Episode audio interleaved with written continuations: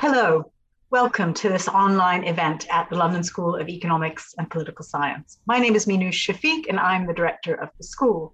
And I'm very pleased today to welcome Jan Vlieghe to the LSE today.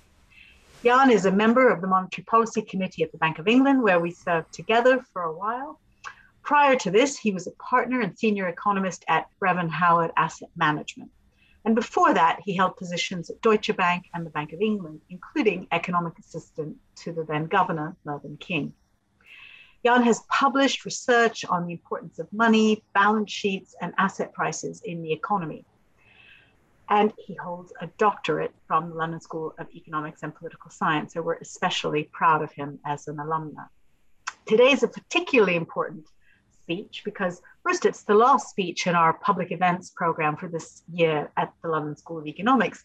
But more importantly, it's Jan's final speech as a member of the Monetary Policy Committee. And we're especially honored that he did he's doing his final speech at his alma mater, LSE. Today, he's going to talk about what we've learned in the last five years about some of the persistent structural drivers of low neutral interest rates such as demographics, debt, and the distribution of income. There has been considerable new research published in these areas, both theoretical and empirical, which explores those drivers, including the extent to which they are interlinked. And since these developments constrain the available monetary policy space, Jan will consider how monetary policy should be set in a constrained environment, as well as how those constraints could be lifted to ensure the effectiveness of future monetary policy. These issues, of course, are particularly timely given current debates about low for long and whether inflation is back on the horizon. For those using Twitter in the audience, the hashtag for today's event is hashtag LSE and this event will be recorded and hopefully made available as a podcast uh, afterwards. As usual, there'll be a chance to put your questions to Jan after this. To submit those, please use the Q&A function at the bottom of your screen. And uh, the question and answer session will be chaired by my colleague, Professor Roberto Reis. Uh, also, when you put your questions, please let us know your name and affiliation. We're particularly keen to hear from students and alumni around the world. And so with that, let me turn it over to Jan. Thank you, Minouche. Uh, thank you, Ricardo. Um, let me share some slides. Uh, hopefully you should be able to see that. Um, so, um, good afternoon. Uh, today's public lecture will be my last, as Minouche said, as an external member of the Monetary Policy Committee. And since my term comes to an end shortly. It's been a privilege to have served on the MPC in the past six years. When I joined the committee, someone made the comment that it might not be that exciting a period in history to do this job, because the expectation at the time was that the economy would just continue to recover gradually from the financial crisis and that interest rates would rise very slowly over a number of years. As it turns out, we had Brexit, a US China trade war, and a global pandemic. Policy rates have gone down, up, down again, to levels that were not even thought to be on the list of policy options back in 2015. QE has restarted, stopped, and restarted again. It's been an action packed six year term. I want to extend my thanks to my colleagues on the MPC and to the Bank of England's wonderful staff. These are some of the smartest and most dedicated people I have ever met, and it has truly been a pleasure to work with them. In my first speech as an MPC member, I talked about why we had ended up in a low interest rate environment and whether it would last. I argued the following.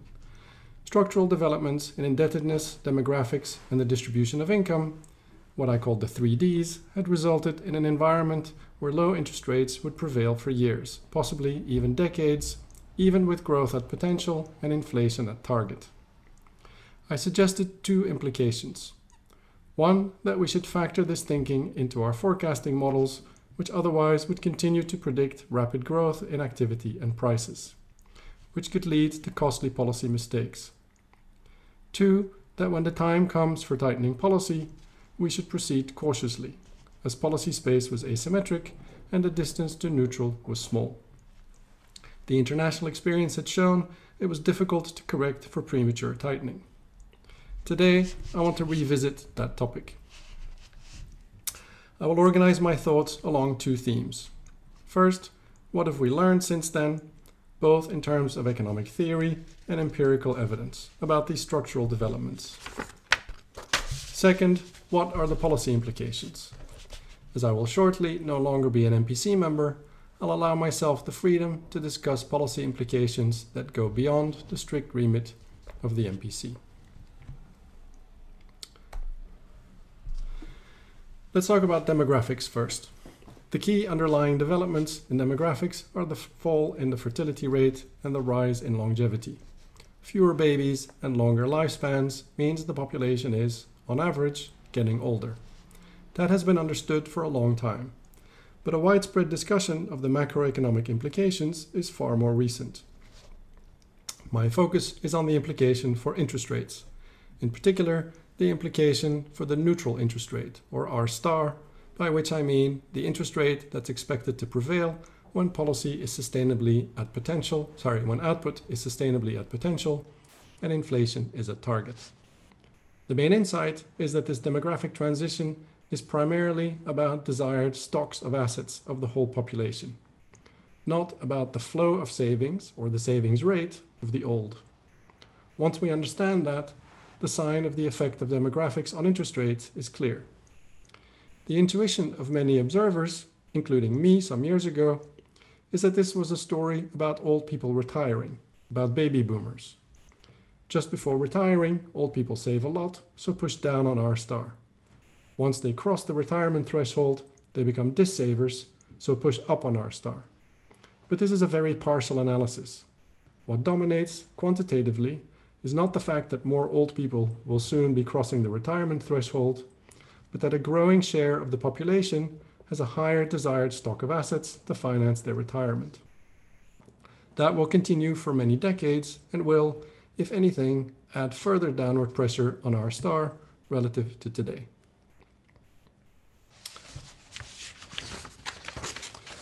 Chart 1 shows the average asset holdings of individuals by age we can see that people accumulate assets as they age, and after retirement, they run down assets.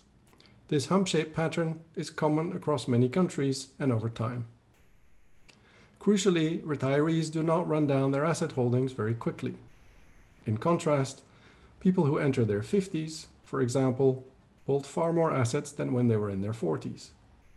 What I will demonstrate is that the latter effect totally dominates the former effect, the additional saving of the middle-aged outweighs the modest dissaving of the retirees. We can combine data on life cycle asset holdings with data on the future age distribution of the population to project forward the level of asset holdings. Chart 2 shows how the UK age distribution is changing over time. I'm showing three snapshots, 1980, 2020, so today roughly, and 2060. And we can see that between 1980, which is the gray line, and now the blue line, the biggest change in the age distribution has been a rise in the size of the 30 to 60 age group.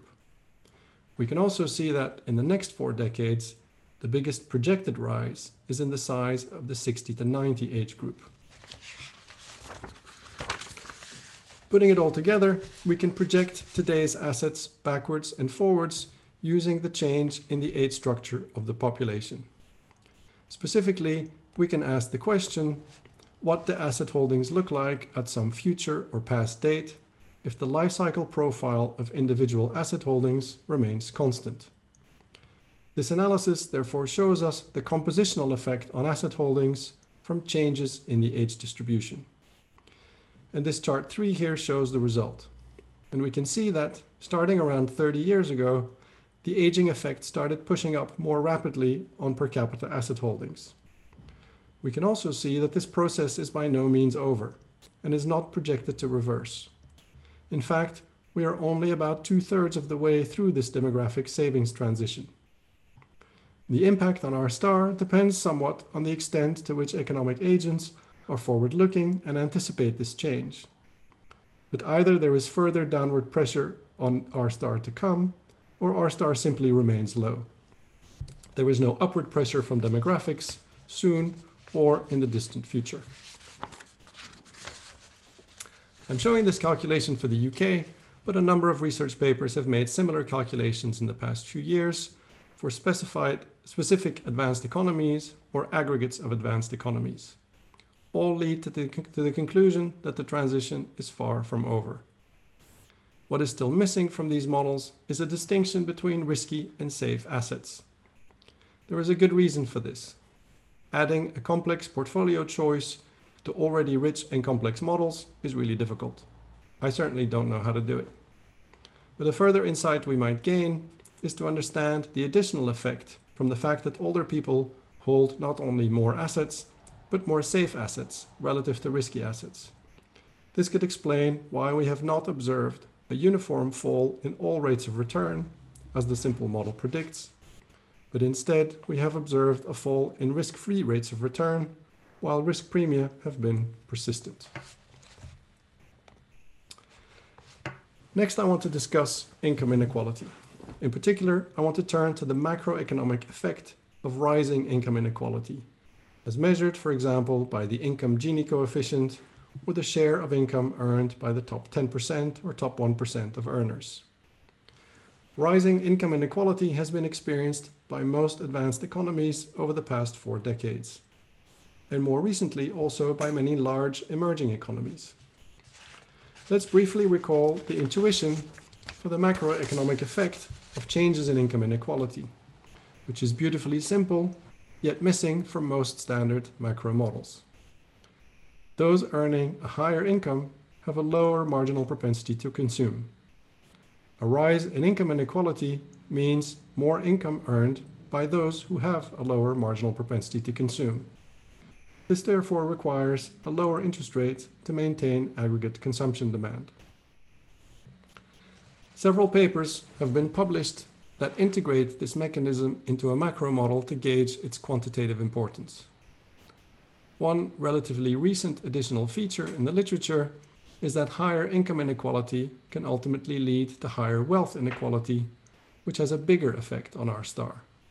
This is another case in which the stock effect, in this case the stock of savings, can be sizable and dominant, but is often less of a focus in standard models because it is technically complex to implement. Like demographics, the changes in wealth distribution are also slow moving which makes it empirically difficult to unpick their effect. A second insight is that the interaction between income inequality, debt, and risk.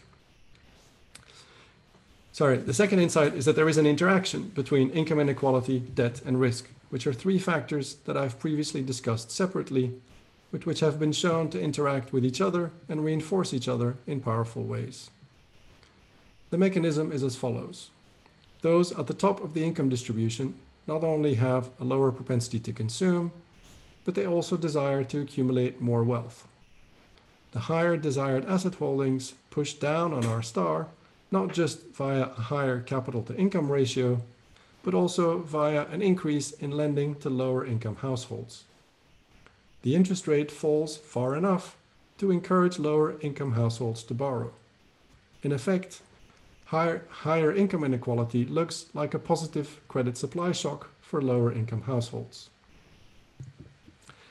The corresponding assets representing this credit to lower income households are held directly or indirectly by the higher income households. In this mechanism, debt is not an independent factor, but rather the endogenous consequence of income inequality. There are multiple channels through which income inequality via higher debt reduces R star. First is the credit supply effect from the higher demand for assets, or conversely, supply of credit, by the higher income households that I've already mentioned. The second effect is a risk effect.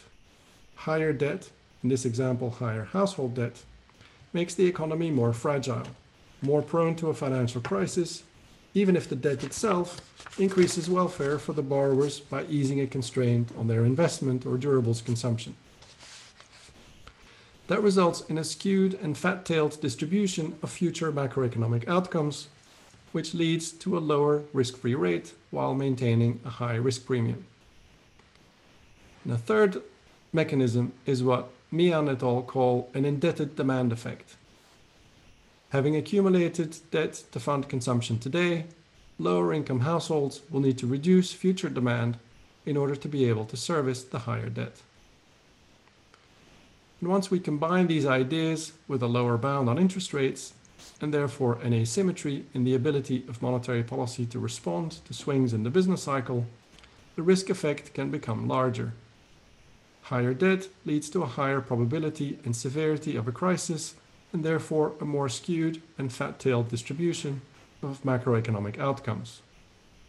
The steady state level of R star will therefore be lower, which reduces the space for monetary policy to respond to the crisis.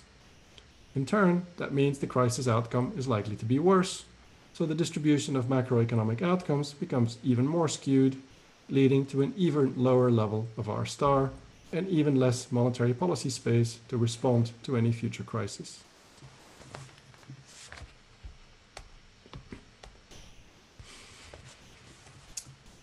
Low neutral rates mean limited space for cutting the policy rate when the economy needs stimulus.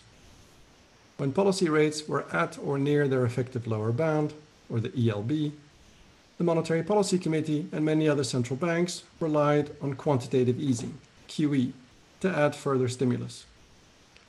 But even the amount of stimulus provided by quantitative easing ultimately has a limit as well, which arises from two sources. First, even long-term yields have a lower bound. Second, the power of QE is highly state dependent. Let me talk about the lower bound on long-term yields first. Whether you think QE works mainly via a persistent portfolio balance effect that reduces risk premia, or if you think, as I do, that it works mainly by lowering future rate expectations and raising inflation expectations back to target, with a powerful temporary liquidity effect in dysfunctional markets. In either case, the persistent effect of QE works by lowering long-term yields. Once long-term yields fall to very low levels, approaching the effective lower bound on policy rates, yields cannot fall much further. Such conditions prevailed in the second half of last year, when UK 10-year yields averaged around 0.2%. Additional QE beyond that point does not, in my view, deliver significant additional stimulus because it cannot lower yields significantly further. It's worth spelling this out uh, in detail for a second. The most rigorous argument, which does not rely on any model of QE and risk premia, is a so-called no arbitrage argument. If long-term yields were below the expected lower bound, then you could make a certain profit by borrowing at long-term rates and reinvesting the proceeds at short-term rates. There would be no risk of loss because short-term rates cannot fall any further than they already have. Therefore, long-term yields cannot fall below the lower bound or there would be an arbitrage opportunity. Note that this line of reasoning requires the lower bound to be known and fixed. The argument does not apply exactly when there is a possibility of lowering the lower bound in the future. But in that case, what's driving bond yields lower is not the buying power of QE per se, but speculation about the possibility of lower policy rates in the future. Now let me discuss the state dependence of QE. As I've argued on several previous occasions, the main and persistent effect of QE has come through lower expected real rates keeping inflation expectations anchored, and lowering expected nominal yields by revealing our reaction function at the lower bound. Beyond expectations, I believe QE has a temporary term premium effect, but this temporary term premium effect is much larger during periods of market turmoil than when financial markets are functioning smoothly. This is exactly what the theory predicts. During periods of orderly market functioning, arbitrageurs have sufficient balance sheet capacity to absorb buying and selling flows in financial markets, so that these flows have only a small and short-term effect on the prices of financial instruments.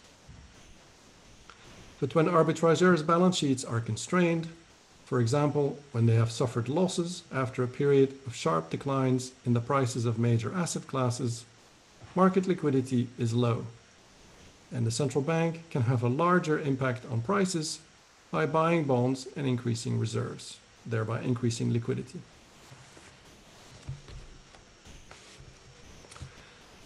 Chart 5 shows on the vertical axis the movement in long-term bond yields on the day of major QE announcements by the Bank of England, by the MPC. On the horizontal axis, I show the extent to which the QE announcement was a surprise. The red line illustrates the quantitative impact of QE on market yields based on the first QE program in early 2009. The other dots are various subsequent QE announcements, and I have also separately labeled the March 2020 QE announcement in red. To me, this chart illustrates that the impact of QE on yields is not constant. There were large yield effects from the early 2009 and the March 2020 announcements, but much smaller effects from all the other programs. In fact, if you exclude the early 2009 and March 2020 observations from the sample, the slope of the fitted line through the other QE announcements is close to zero.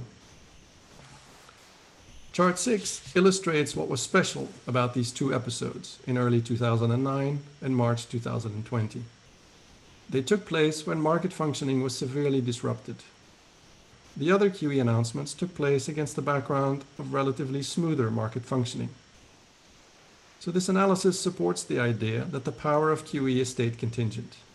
It had powerful effects when market functioning was poor, but had much less impact when market functioning was good.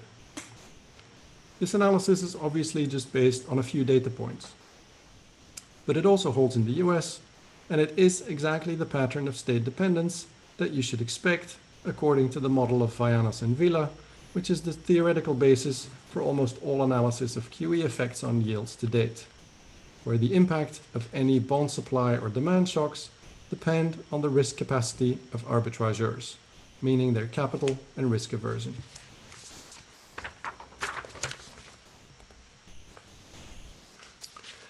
I want to draw out three important implications of this preceding discussion for how we should think about QE strategy. First, QE headroom should be measured in basis points, not billions. While QE can help add some stimulus when the policy rate is at the lower bound, once long-term yields fall close to the lower bound as well, additional QE will not lower long-term yields further so will not add further stimulus in well-functioning markets. Second, pace matters.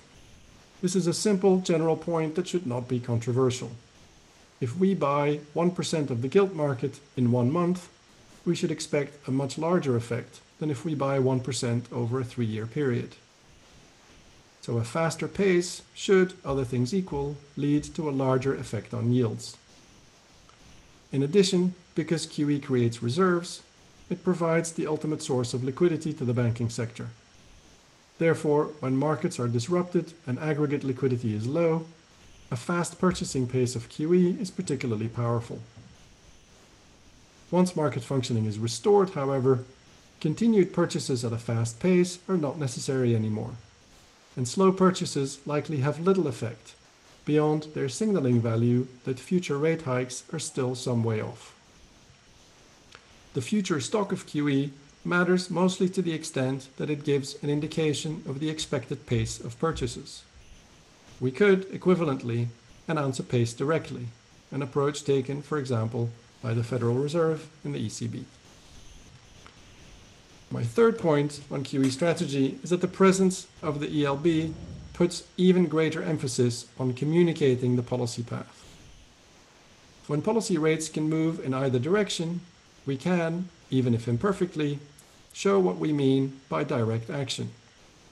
If we want to signal that the economy needs stimulus, we cut rates. But at the effective lower bound, expectations can become de-anchored without guidance in QE revealing our reaction function. Clear communications are equally important when considering any unwind of QE. Small, gradual declines in the central bank balance sheet need not have any tightening effect in well-functioning markets, as long as there is clear communication on the desired future policy stance. in order to avoid sending an inadvertent signal that undermines the central bank's intentions. Without such clear communications, even a small balance sheet reduction can result in a meaningful tightening of the policy stance.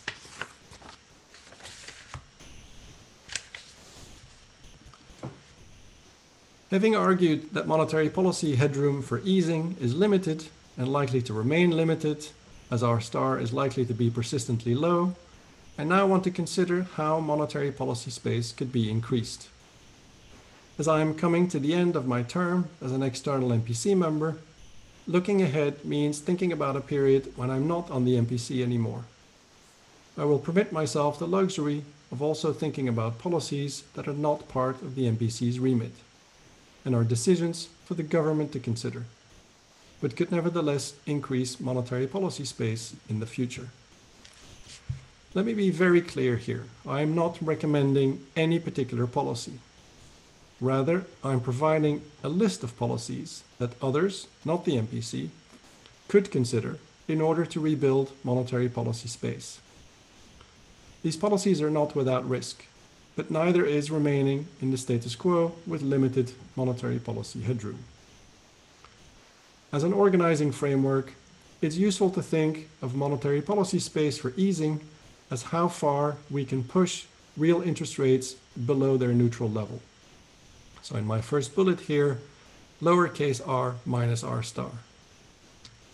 In turn, we can decompose the real rate into a nominal and an inflation component so that the real rate is equal to the nominal rate minus expected inflation. The total policy space is therefore the nominal rate minus expected inflation minus r star. It follows then that the amount of policy space can be increased in exactly three ways. By allowing nominal rates to go lower, by allowing inflation to go higher, and by implementing policies that push R star higher. And let me take these in turn.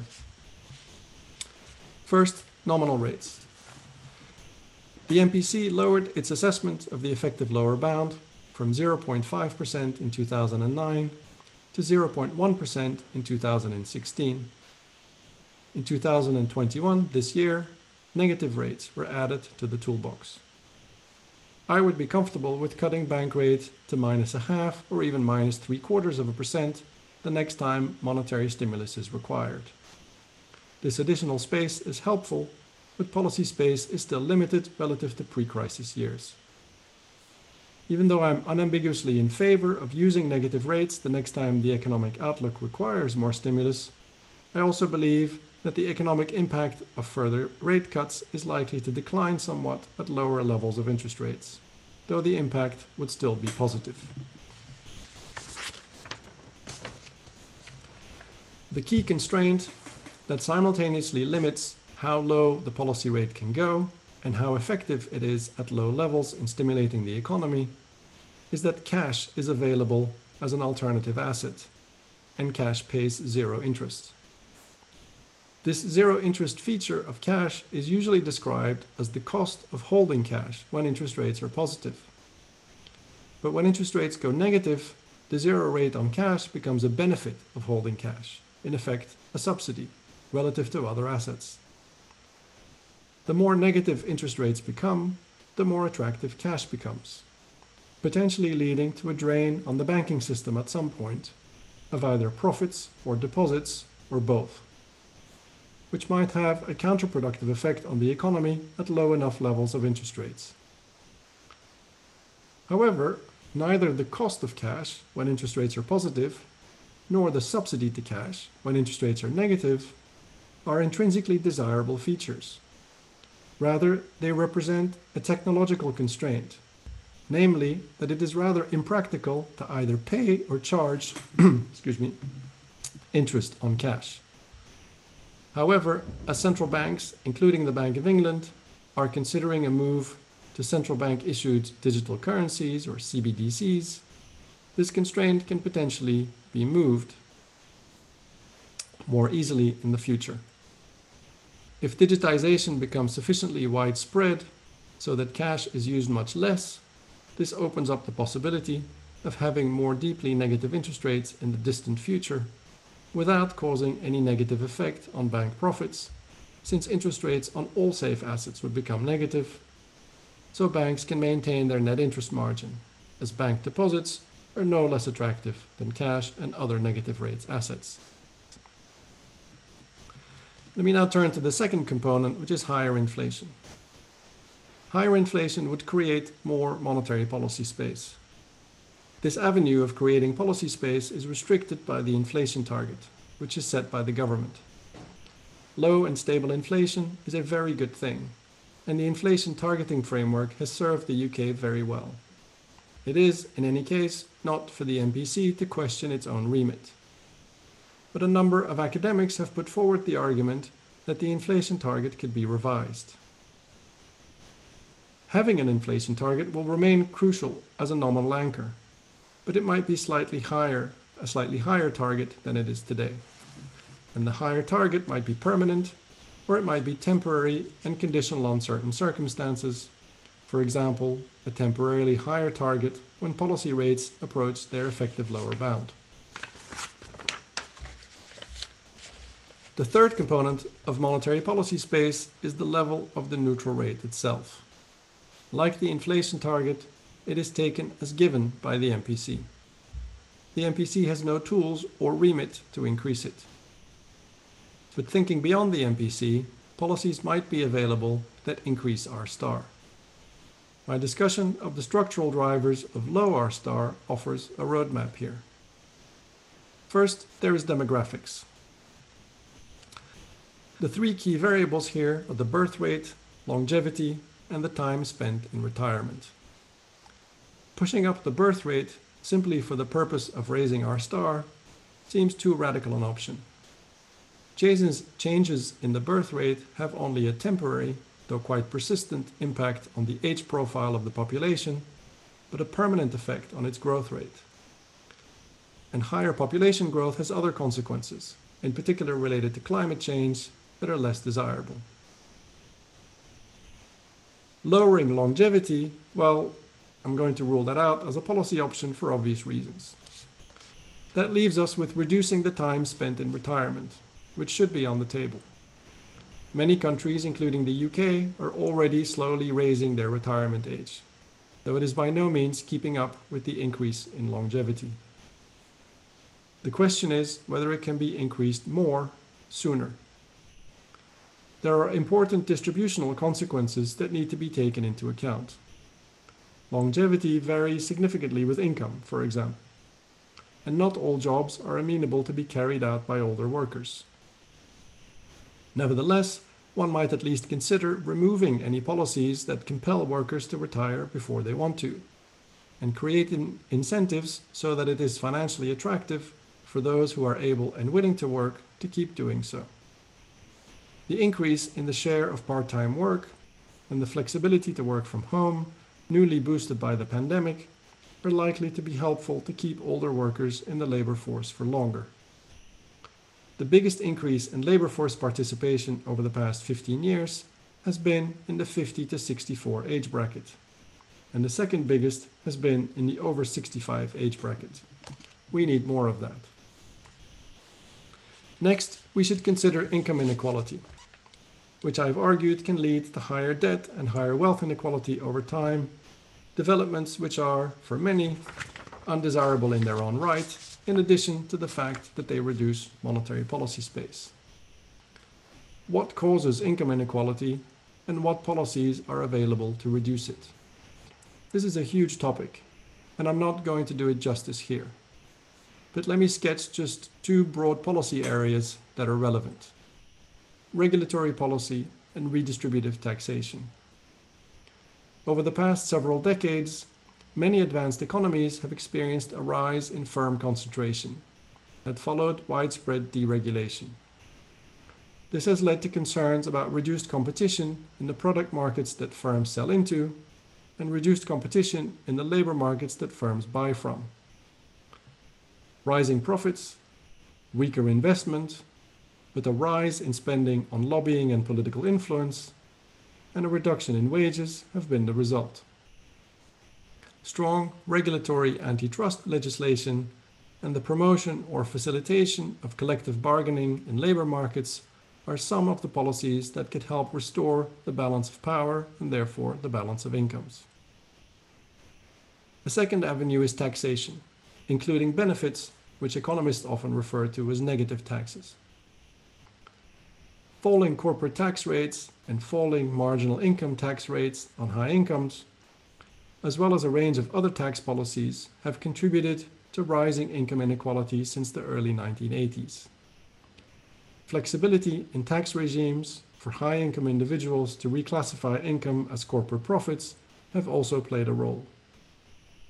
Low inheritance taxes allow income inequality in one generation to become entrenched in future generations.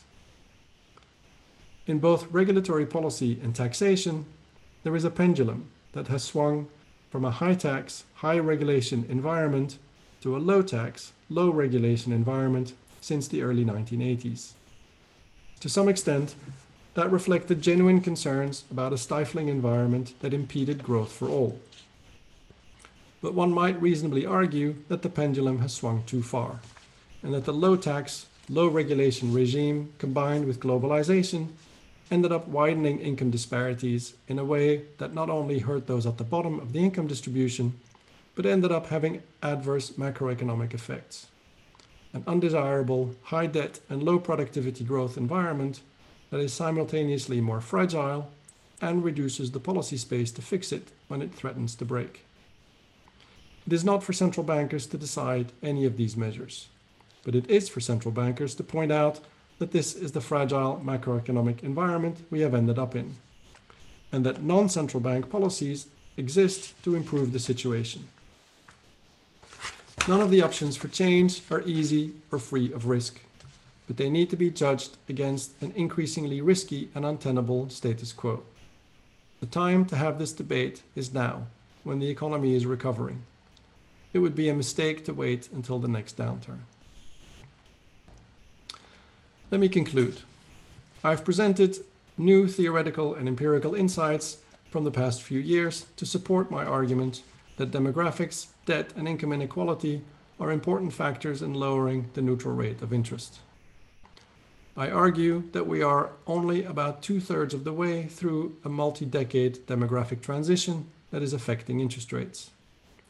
The higher saving of the middle aged outweighs the modest dissaving of the retirees. I also summarize some new research that links debt, income inequality, and wealth inequality and how they interact to lower the neutral rate. The policy implications are even more stark than when I first discussed them nearly six years ago. We have limited headroom for easing monetary policy, so we will not be able to provide monetary stimulus on the same scale as in previous recessions. To address limited monetary easing space, there are three types of policy available. First, changes that enable policy rates to be cut into deeply negative territory. Second, temporarily or permanently higher inflation rates. Third, policies that raise the neutral rate by lowering time spent in retirement or lowering income inequality. None of these policies are within the MPC's remit.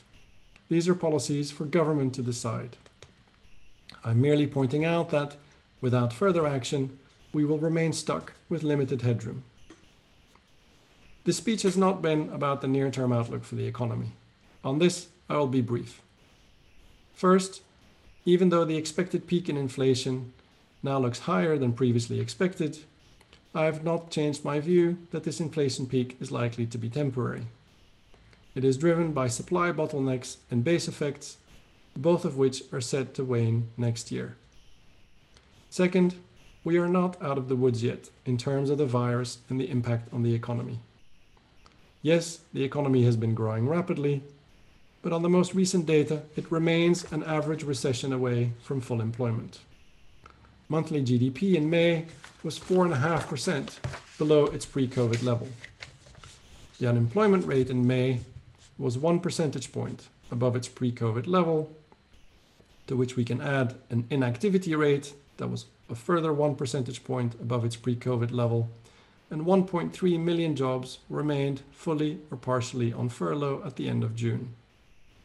The Delta variant is still causing health and economic damage, both in the UK and in the rest of the world, in a way that risks feeding back to the UK economically. Third, various government support schemes are coming to an end, including the all important furlough scheme. I would want to see how the economy copes with that before adding monetary tightening on top of fiscal tightening. For all these reasons, I think it will remain appropriate to keep the current monetary stimulus in place for several quarters at least, and probably longer. And when tightening does become appropriate, I suspect not much of it will be needed, given the low level of the neutral rate. Thank you very much. I'm happy to answer your questions. Well, thank you very much, Jan. This was really a stimulating um, speech that really brought together so many topics that have been uh, at the core of the challenges facing the Bank of England, as well as of the research that many have done, including the Center for Macroeconomics. Uh, just to introduce myself, my name is Ricardo Reis, and I'm the director of the Center for Macroeconomics here at the LSE, which is hosting this. So it will be my honor to field some of the questions. And I'm going to start with a question from myself combined with a question from the audience. And that is, Jan, I mean, I'm very much, and also in my own research, have moved in your direction of thinking that QE should be communicated in terms of basis points, in terms of long-term yields, rather than quantities. But how do you do that effectively without doing yield curve control, without saying that we're actually targeting a, value, a level of it? Uh, and let me, that was my question. Let me combine that with Graham Douglas, who also who then asks, well, when we do enter some tightening cycle, in light of what you just said, how do you think about the question of do we start tightening by shrinking the balance sheet or do we start by balance sheet unwinding? And so Jan, take that. We have many questions, by the way, so if you can keep them short, we can cover many. I'll, I'll try. So um, yield curve control. I mean, it's a reasonable question. If you say that it works primarily through yields, then why not specify the level? Um, the difficulty for me with yield curve control is that um, even though at a particular point in the cycle, we may be trying to lower uh, the level of yields. Um, and you know we could even specify, uh, I suppose, you know, a number of basis points at that particular point in time. Um, but that is not a level that we would expect to prevail for a long time. As a matter of fact, the more successful the QE, the more economic um, activity is going to recover and expectations of future economic activity is going to recover that's going to lead to a higher level of real interest rates in the future. And that's going to lead to inflation expectations, which were possibly depressed at the time we do QE, to, to rise back to a level consistent with the target soon after. And so it's entirely possible to do QE and for that to be followed by an increase in long-term interest rates if the QE is entirely successful. And indeed, you can see that in several previous episodes. And for those reasons, you just can't specify an anchor um, that will be consistent with your target for a very long time because it's likely to change even at, at high frequency. Um, second leads to a question about how do you think about uh, QE and rates and a tightening strategy. Um, I'm not going to talk about that other than to say uh, we, uh, we, the MPC, announced that we would review that uh, back in February, and we're going to come out with the results of that review soon. And I, I don't want to talk about that before we've published it for everyone to see. Fantastic. Let me ask two more questions together from Thomas Lasky and Hassad Hikbal. Going to the uh, effects on R star, uh, they both point to the fact that our some of the stories having to do with R star, not the stories, the theories and the evidence, has to do with it being a global factor and deals with not just the aging, who saves, who borrows, but also the fact that some regions are saving and some are borrowing. And that has been a big part of the story of the last 20 years. So, so how does that fit into your story, especially as we look forward in terms of changes in the growth rates um, in different regions of the world and how they will evolve over the next decade or two? Um, a couple of things on that. So first, uh, of course, global developments matter, um, but I would push back against the idea that only global developments matter. You know that requires an extraordinarily high level of financial market integration to say that it's only the sum of all the effects as opposed to the individual country effects. And so individual country effects still matter a lot too. And you indeed see um, that different countries have very different levels of real rates for persistent periods of time. uh, driven by their own uh, domestic uh, factors. That's one. The second thing is, I think it is very interesting to point out that all these, for example, these demographic effects and also the inequality effects that I talk about, um, they are happening in a very large share of the world all at the same time, uh, especially if you weight that by GDP, uh, which ultimately, for the purpose of asset holdings, is a is a is a really important uh, weighting. And so I think it's likely to have a bigger effect if it's happening in more countries, uh, which is the case. Um, and I also think that individual level uh, country drivers still matter. Great. Now, Tomasz Wildek, Wildek uh, asking about uh, R-star from the perspective not of savings, but of investment, and pointing to insofar as we are doing this transition towards a net zero economy, and that will arguably require a lot of investment in many countries. To what extent do you think that the green transition will have an effect on R star Now, working from the investment side, which you didn't speak as much as opposed to the saving side, in which which you emphasized. Yeah, I, I think that's a reasonable point. Uh, I think we have a long way to go to analyze the macroeconomics of uh, of climate change. You know, so far, the research has been very focused on, you know, what if there's this risk of something really cataclysmic happening in many decades? How should you think about that in terms of reaction today? But as governments move to these net zero targets, uh, we're going to see much more macroeconomic change now in the next few years. Um, and, and, I do agree that as an isolated mechanism, the need to replace potentially some part of the capital stock, you know, replace brown with green, so to speak, is going to require very high rates of investment. And that might, um, as an isolated effect, push R star up. I don't know by how much. But let me also point out that at the same time, there will be a lot of uncertainty about, you know, which are the technologies that we're going to need more of, which are the technologies that we're going to need less of. Uh, and that kind of uncertainty about, you know, my betting on the winning horse here uh, in the green transition is going to cause a lot of uncertainty, which of course goes precisely in the other direction. And so I think the net effect of an economy where climate change is driven is driving current macroeconomic trends is not clear whether that's up or down and requires a lot more work. Fantastic. Um, next question from Anthony Valion. Uh, moving towards now the latter part of your speech, um, you mentioned raising the retirement age and more working from home. Um, Anthony asks about uh, the fact that recruiters tend to favor youth as opposed to older workers uh, for a variety of reasons. Do you have any thoughts on the extent to which there will be a barrier to the such that the reforms you're proposing may not end up being all that effective? Or just more general, to what extent do you think that um, recruiters can value people over 50s and over 60s in a way that eases the policy that you were suggesting?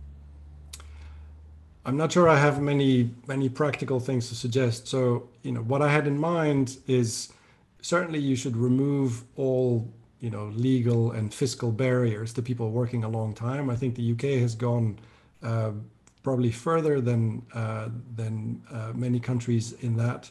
Uh, about a decade ago, we abolished uh, the idea of a mandatory retirement age, which is a great move.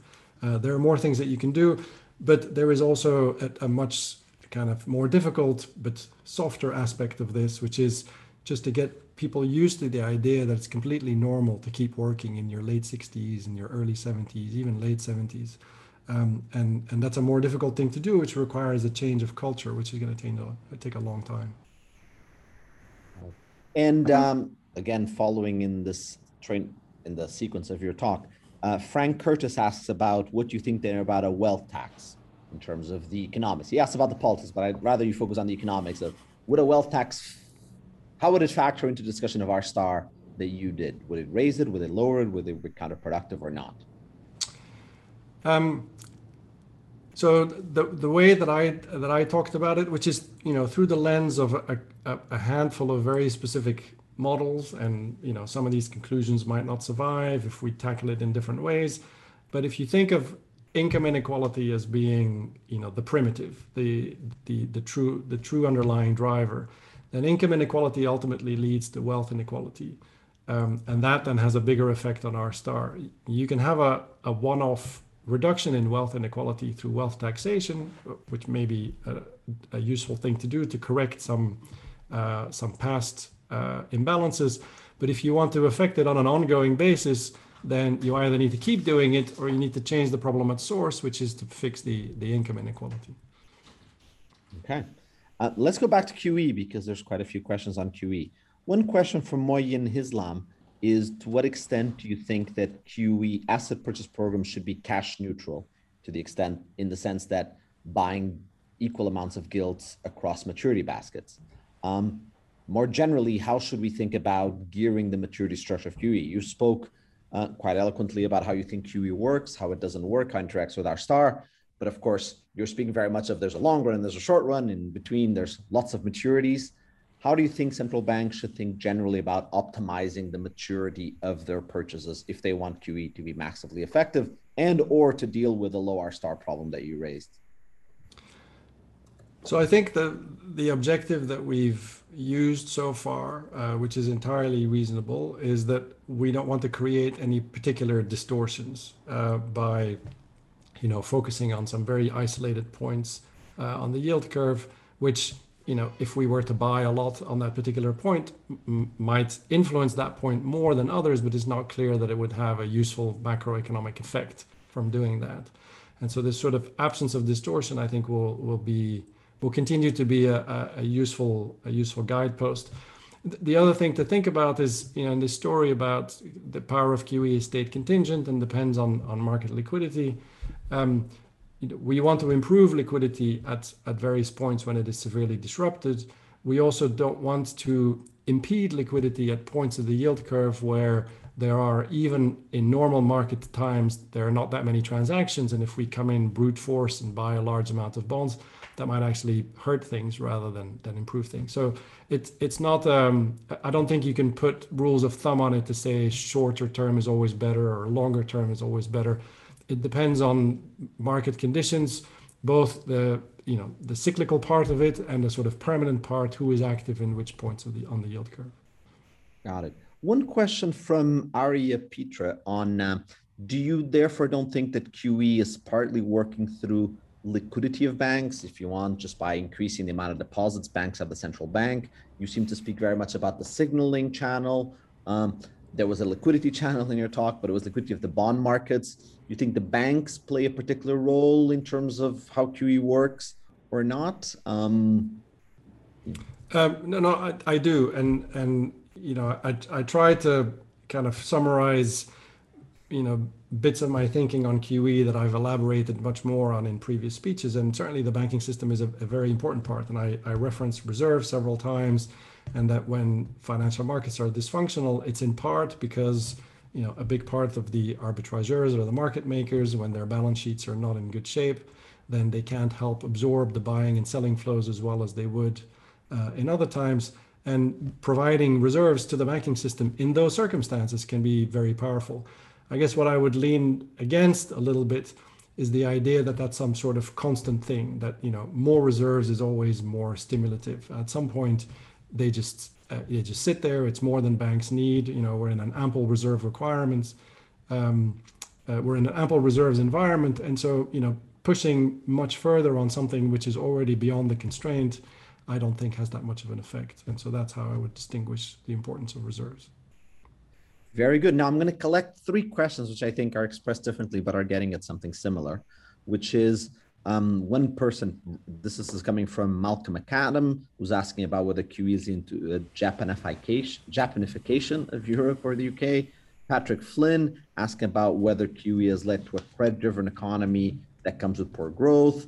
And then there was a third one, which now I lost, that was asking about whether QE, oh, Robert Farago, which is whether about, well, with negative yields, nothing's really safe uh, insofar as people start searching for yield. I would combine all three to the extent that, to what extent do you think that very stimulative policies, of which QE is, um, I'd say, more of a representative rather than the only one, have pushed not just nominal but real yields persistently below? And is that does that come with side effects that um, such as potentially a search for yield and increasing risk in financial markets or Japanification. I don't know exactly what people mean by that, but anyway, um, but to what extent that can leave some scars in the economy, and how do you weigh those um, those scars if they if they if you think they exist?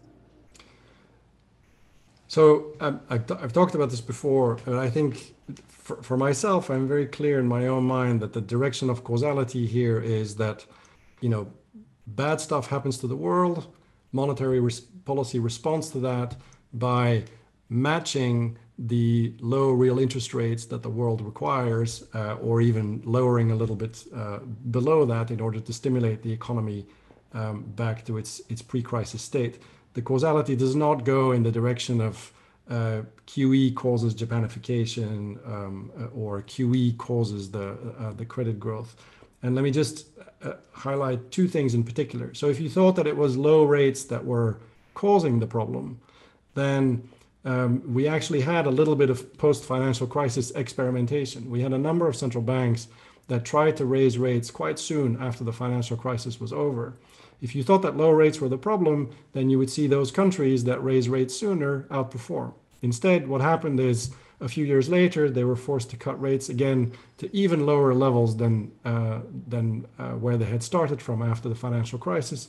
So I think that goes squarely against the idea that it was the level of rates that was the problem. The level of rates were responding to an, an economic problem.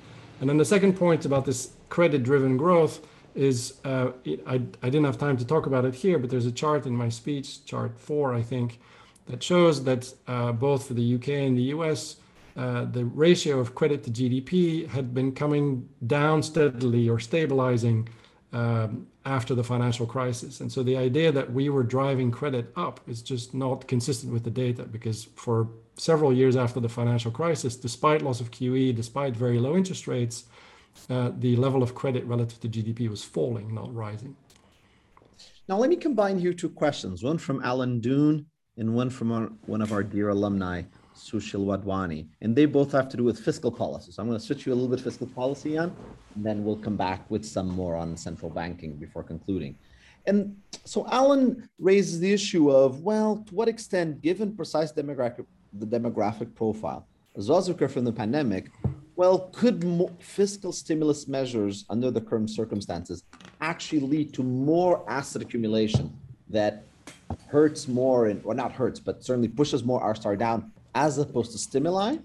And Sushil asks, likewise, well, to what extent do I think that um, if we change attitudes towards the level of the public debt and fiscal deficits, to what extent we may even have a public debt crisis, can that in itself affect R star in the opposite way from, let's say, a very plain vanilla idea of fiscal stimulus as being definitely a way to stimulate the economy? Or to make it shorter, do you think that a fiscal stimulus, given precisely just the environment you discussed, so in the context of R star, can it actually backfire by either leading to more savings by the rich and or to more concerns about the public debt or not that affect R star in some or other directions? So the the the precise economic answer would be, you know, it depends on who you think is going to be taxed in the future uh, in order to pay for this. And, and, you know, if you tax the kind of people who have very high marginal propensities to consume in the future, then yeah, you may well make it worse. But if you end up taxing people with low marginal propensities to consume, then you can actually improve things currently. Uh, so that's the distinction I would make. And then on, on this idea about, well, too much debt at some point, does it risk pushing up R star? Um, yes, there is a limit where, you know, people think, okay, now there is no credible um, fiscal policy of any kind that can put debt back on a sustainable trajectory. Um, and theoretically that, that limit exists. And, and I guess some countries, not the UK, have in, in past episodes uh, come close to that. Um, it, it's a, I, I don't know is the honest answer how high the debt limit is. I observe that lots of countries have gone to 100% of GDP, advanced economies, and even well above it. Uh, and there is absolutely no sign that people are starting to worry about the sustainability. Um, as a matter of fact, this is happening in an environment where long-term real interest rates are so low that even though debt is, you know, it's not at record highs in the UK by any means, but it's, it's sort of maybe record peacetime highs. Uh, the service burden for that debt is actually near all-time lows, uh, and so it is. You know, it is not causing undue pressure uh, on the government's finances to be able to service that debt at the current rate. Fantastic. I'm going to ask just one last question. I think we're 30 seconds over, Jan, but I'll abuse your generosity because I think it will be a nice way to wrap both a little bit of the spirit of your talk as well as many of the questions. And this is Jamie Ross who asks, um, to what extent, reflecting a little bit the concerns that you raised, um, Paul Tucker, former MPC member as yourself, once, uh, um, or not once, but several times referred to the fact that central banks have started being seen as the only game in town, and that makes things quite hard, but as well as leads to danger in the future. You've already mentioned this in your speech, as you conclude with lots of policies that non-central banks should do. But I think, especially given the many different questions you got, were very representative of this. I mean, in a sense, you're being asked about wealth taxes and this and that, which are definitely not something a central bank is about. But more generally, more broadly, how dangerous have you felt that is this view that the central bank has to fix everything? How much have you felt, or do you think that going forward, um, really it's other policies that have to take much more of the burden of the adjustment, um, given what you said? And I think that would be a nice way for you to not just answer that, but if you want to bring together a little bit of the things that have come. Uh, sure, I think that is a nice way to, to wrap things up because, you know, exactly as, as many people have used that phrase about central banks are the only game in town. And I think it was a reasonable description of the period, I don't know, roughly 2010 to 2015 or something like that, uh, when there was quite a bit of uh, fiscal austerity and central banks were, you know, putting their sort of pedal to the metal, if you, if you will, uh, to try and offset that. Um, and since then, there have been quite a few people, including me, who have said, like, that's not a good way to think about macroeconomic policy in general. You might want to have a, a slightly more even distribution between uh, the, the counter-cyclical stimulus provided by fiscal policy and provided by monetary policy.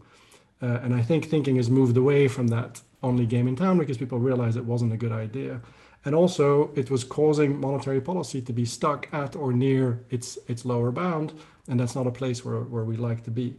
I would also say, though, that in the response to the pandemic, uh, we already saw quite a different balance between monetary and fiscal policy. So, you know, fiscal policy did do the heavy lifting during the pandemic, uh, both because monetary policy you know, was much closer to its constraint than fiscal policy, but also because it had this very unusual, highly unevenly distributed impact on the economy, for which fiscal policy is much better placed because it can be much more targeted towards the people who need it, whereas monetary policy only can spread uh, the stimulus evenly across the economy. So I think you know, in practice, we've already moved away from this only game in town, as evidenced by the response to the pandemic. What I would say is we need to keep thinking in that direction for future business cycles as well.